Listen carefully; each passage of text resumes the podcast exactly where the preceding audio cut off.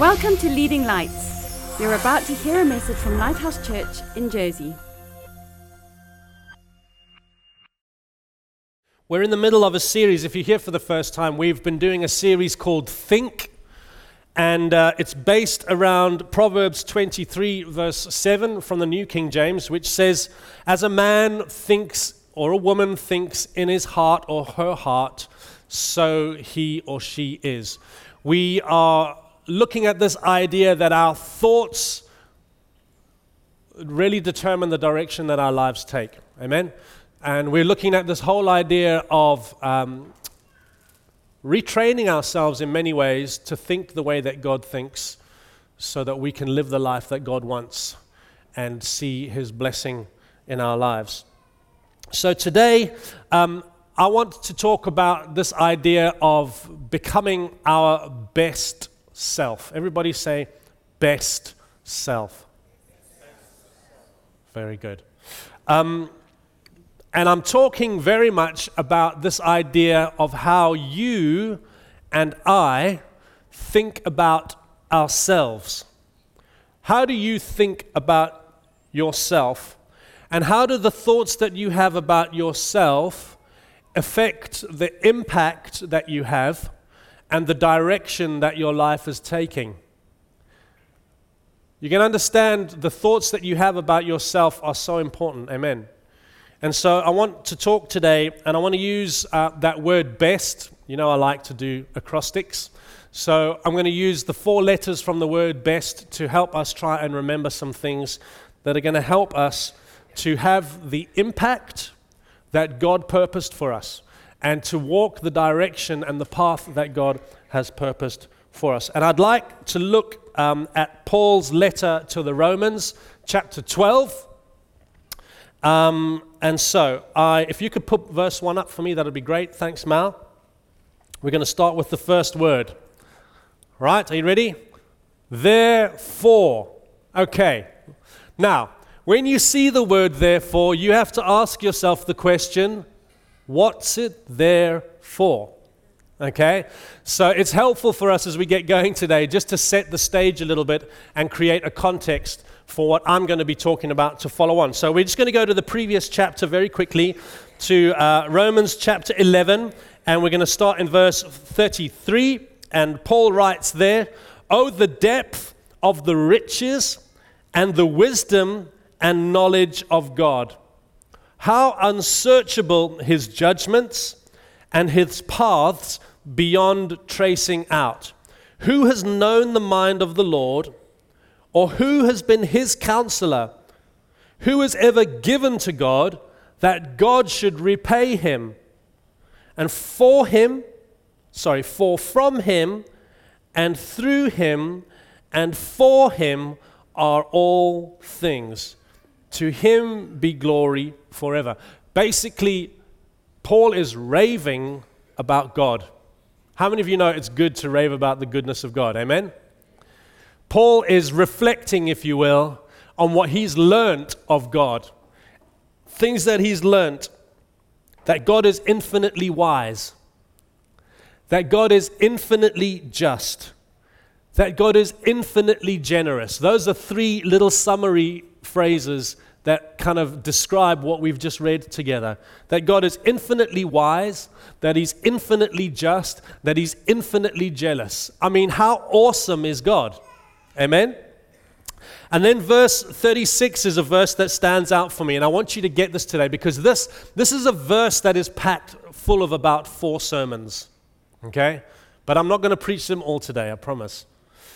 Verse 36, listen now. For from him and through him and for him are all things. I'm going to say that again. Just let that sink in. For from him and through him and for him are all things. To him be glory forever. Amen. My first point today is a B word, and it simply is you belong. I'm going to say that again. You and I belong. And I want to just unpack that a little bit as we look at that verse, verse 36. The Bible, Paul is basically saying there everything, look around you. Everything that your eyes can see, even the things that they cannot see, are from God. He made it all. He is the author of it all. Not only is he the author of that, that story, he's the one that it all came through. He's the one who made it all. He had the idea and he made it. Amen? What is it all for? It's all for his glory. From him, through him, and for him are all things. I want to tell you today you belong. God, let me try and say this a different way. Before you even existed as an imagination in your parents' minds, God came up with the idea of you. I'm not talking about the human race, I'm talking about Joe. He came up with the idea of you. I'm talking about Sue and David and James. Every single one of us, God didn't see a sea of humanity, He saw each individual. He came up with the idea of you. And when He had the idea of you, He breathed life into you. The fact that you're sat here today, that your heart is beating, that your lungs are sucking in air and breathing it out, that your mind is functioning, is the fact that you have living, life giving force from God. You are not the result of just simple biology. You know, when a child is born and it takes that first breath, that's a gift from the Lord. The fact that you're alive today is because God is giving you life. So He thought about you ions ago, eons, how do you say it? And when it came time, He fashioned you and He breathed life into your body. And before he breathed life into your body, he traced every single day of your life. Before conception took place, he had it all mapped out. I want you to understand today that you aren't the result of something crawling out of a pond. Okay? I want you to understand today that your life is not a matter of whatever will be, will be. God purposed you. You have a place in this world and you belong. Amen? There's a reason for you. There's purpose and potential wrapped up in your life today. For from Him and through Him and for him are you. You belong. You belong. You have a place. You have a place in this world because God has purposed it for you. I hope that leaves you feeling value within yourself today. Amen? Because some of us struggle with self worth. Some of us here today might not have a relationship with this God that I'm talking about, but you've asked the questions what is the point of it all? Why am I here? Am I just random? It's such an important point to understand if you want to have an impact and if you want to find real direction in life.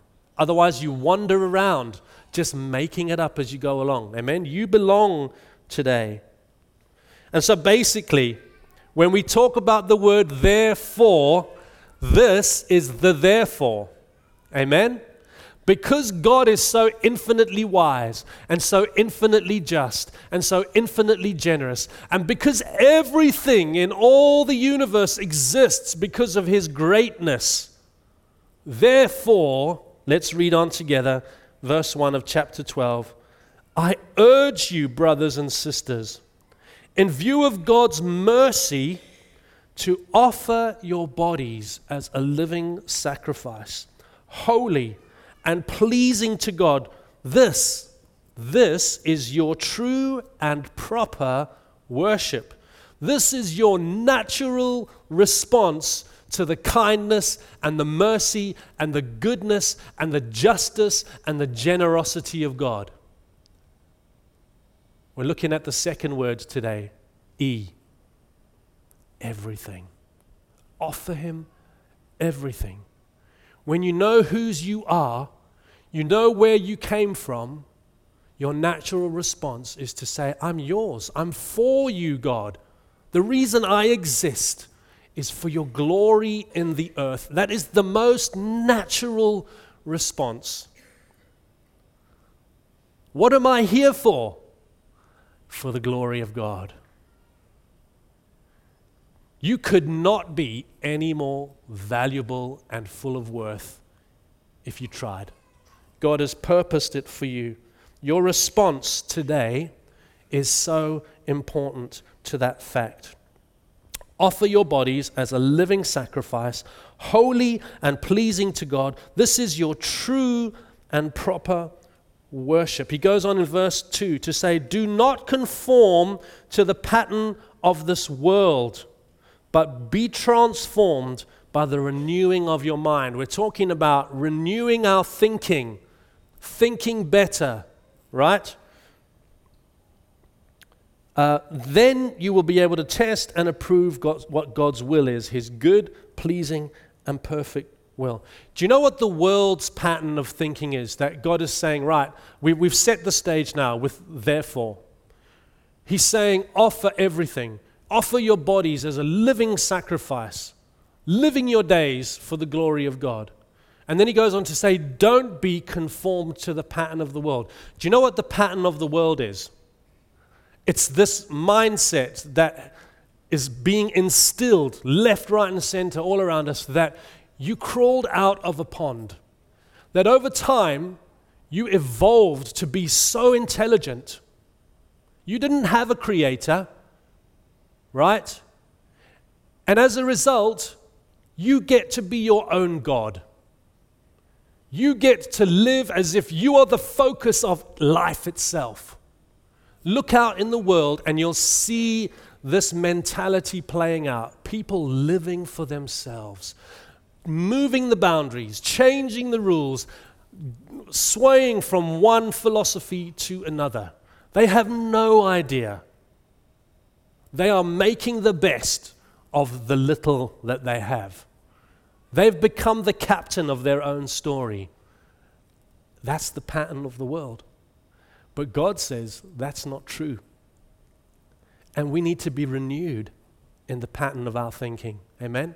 We need to transform the way that we think because if we think like the world, we will never have the impact that God purposed for us we will never find the direction that God has for us. We need to be transformed. It's as we begin to allow our minds to be transformed, to think how God thinks, to understand God's truth, what is true, true, true. Then, as we engage in that process by responding, by giving everything that we are, we begin to understand, as the Bible says there, His good, pleasing, and perfect will. Your response is the key. How will I respond to this information today? Will I humble myself and say, God, yes, I believe that you made me, that I'm here today, that I belong because you breathed life into me, that my life is full of purpose and the purpose is directed by you? I want to engage in that process, God. I want to find out what that means, what my life is supposed to be about. I want to live for you. I want to impact the world for your glory. When you start to engage and think like that, the Bible says you'll begin to discover God's good, pleasing, and perfect will. He's not going to strong arm you into something that you don't want, but you have to humble yourself. And as you humble your heart, you begin to find, I love this. I've never felt more alive. I've never known so much purpose or direction for my life. Suddenly, you see the world in color instead of monochrome, and your life is packed with vitality. That's how it works. That's how it works. So we've talked about you belong today. We've talked about that God is calling us to offer everything of ourselves. Let's read on together. Paul says in verse 3 For by the grace given me, I say to every one of you, do not think of yourself more highly than you ought. Rather, think of yourself with sober judgment in accordance with the faith that God has distributed to each of you. My third word today is the word sober. Say sober. Sober judgment. So Paul says there, first of all, and we're going to take a little bit of time to unpack this. Don't think of yourself more highly than you ought to. How many of you think the world, the world is full of people who think more highly of themselves than they should. The reason is because they think they're the God of their own universe. Okay? But actually, Paul is saying, no, stop thinking of yourself like that. When it talks about thinking of yourself more highly, it's basically saying you're not full of yourself necessarily, although I think that's one of them. It's saying you are thinking of yourself. You have this opinion of yourself that falls outside of the boundaries of who God says you are. So, however you act outside, or however you think or have an opinion outside of the boundaries that God has established for your identity, you're having an opinion of yourself that is higher than you should. It's a false opinion of yourself, right?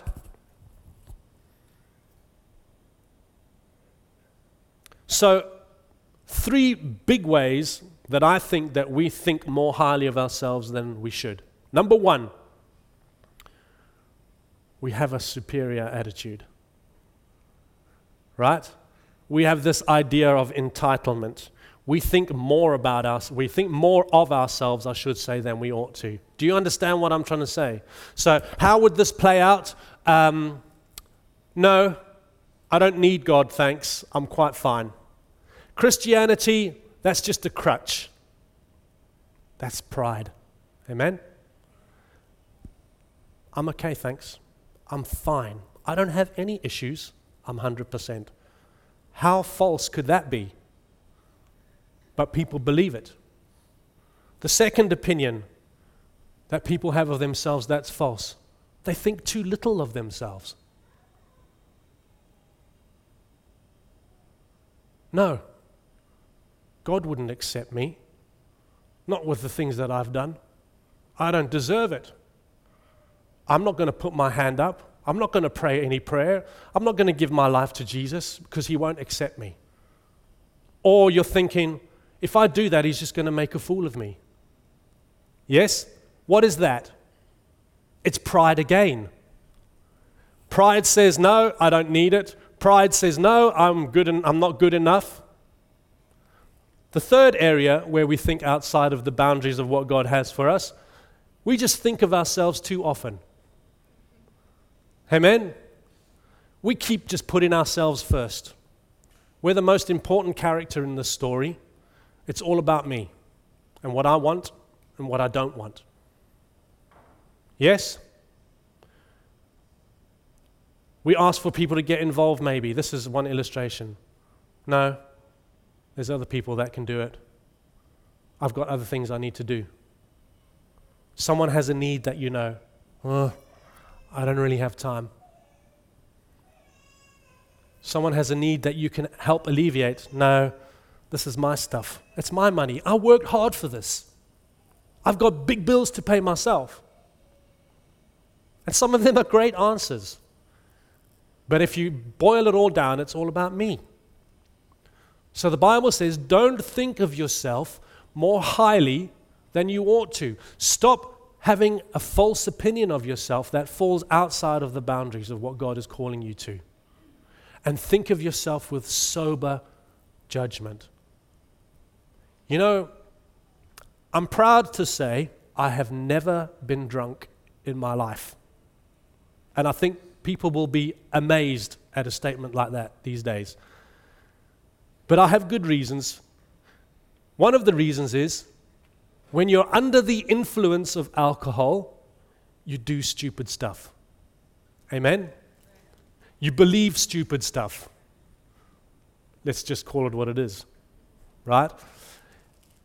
When you're sober, the Bible is talking about the fact that you're in your right mind, that you're on an even plane, that you've got a full awareness. And this is what God is calling us to, you know. You need to live aware of what's going on around you, otherwise, you just follow along. You just follow the pattern of the world. But God is calling us to have sober judgment about ourselves. Moderated is what that means. A moderated judgment. Now, my understanding of the word moderated is there's an outside influence that is helping me to stop going too high or too low or going in areas that I shouldn't be going. Amen? If there's no external point of reference, wherever I go, I go, that's where I go. But God is saying, no, there's an external point of reference for you to help you to live with sober judgment. So I want to talk about that now. It's my last point today. It's the word together. Because we're trying to answer this question how can I prevent myself from falling into the trap of thinking more highly of myself than I should? How can I live with sober judgment? How can I stay in the plan and purpose that God has for me? How can I find a way to flourish and to grow as a person? How can I be challenged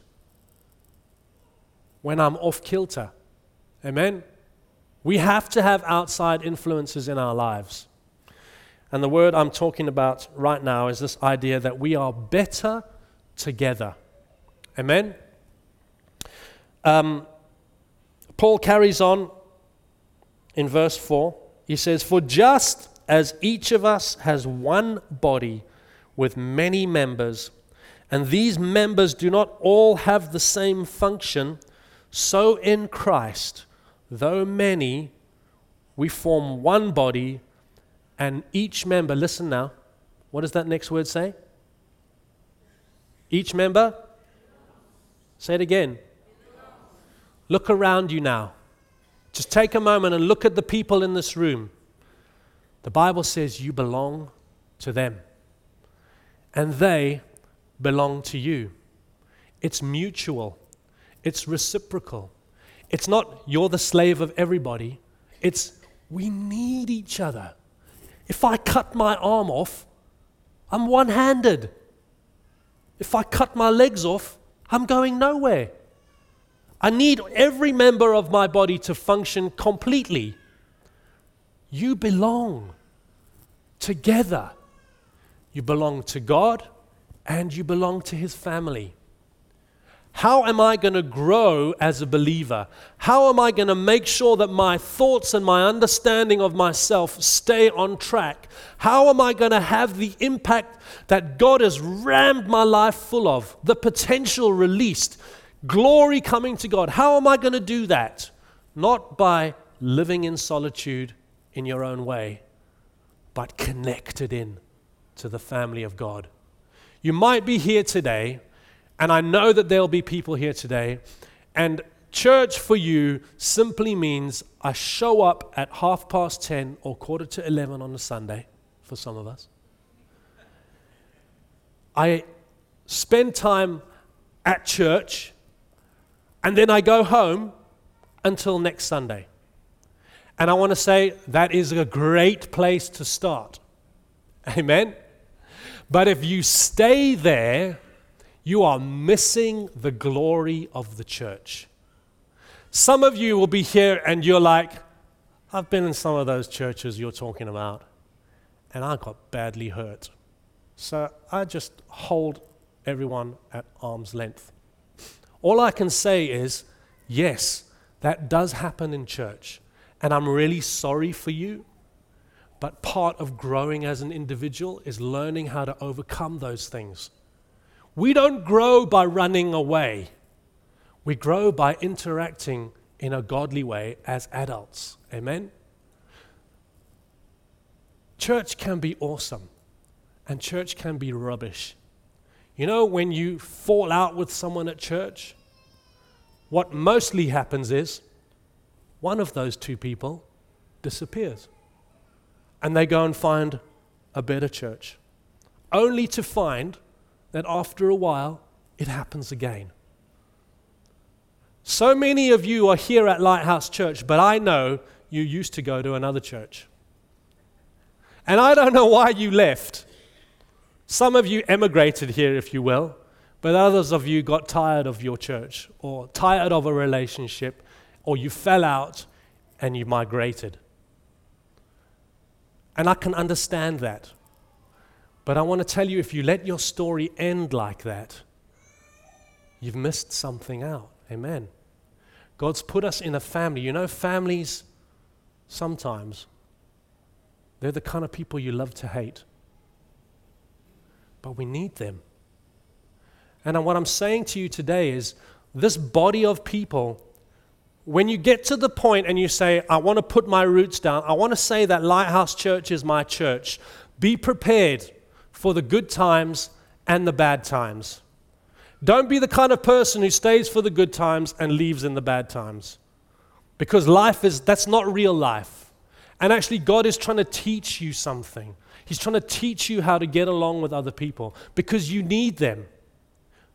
You might be able to run faster without them, but you won't go further without them. Amen? Why am I talking about this whole idea that we belong together? Paul expands on this, and I don't want to talk about it in length. But if you read it, please go home and read the few verses that follow on. He talks about gifts. Do you know that as well as your natural talents, God has put a spiritual thing inside of you? At least one. It's called a gift. It's a spiritual, supernatural ability that only comes because the Spirit of God lives in you. And God has purposed you with that gift. Now, if you just attend church on a Sunday and go home and then come back next Sunday, you will never function in your gift.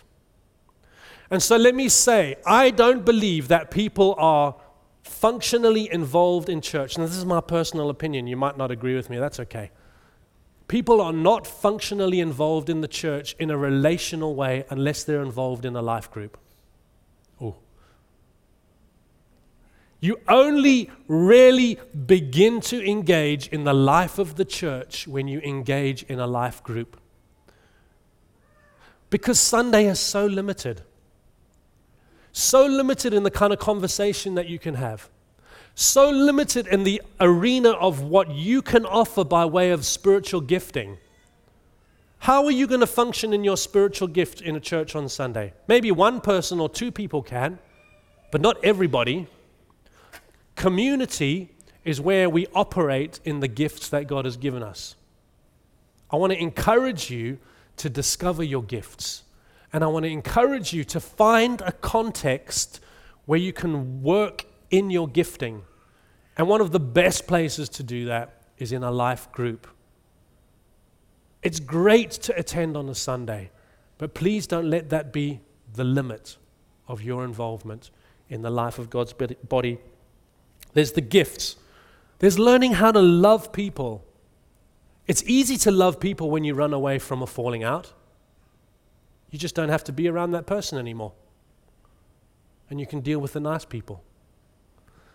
But actually, God is trying to grow us in love. And church life in the body is a great context. Serving.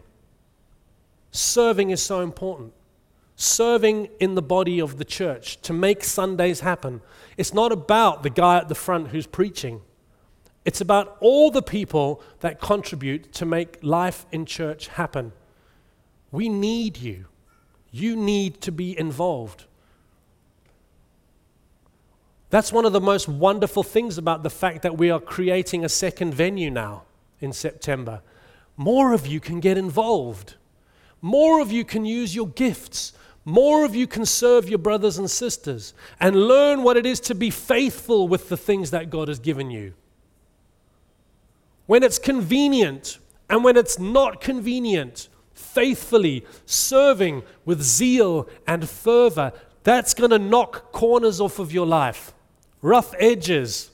You're going to grow as a human being and become a better person. Through the fire, even, you're going to become a better person. And you're going to like yourself better. Not all the time, but more and more. Learning to connect emotionally with people to be able to talk about the things that you're going through and get prayer when you need it, to form a relationship with people who can walk with you and encourage you. We belong together. Learning to be humble. Man, the world needs it. Amen? I need to learn to be more humble, and you do too. Where does that happen best? Within the body of the church. When we're living for the glory of God together, we change. We rub off on each other. Amen? So I hope today you can understand a little bit more about how you can be your best self. God has rammed your life with purpose and potential.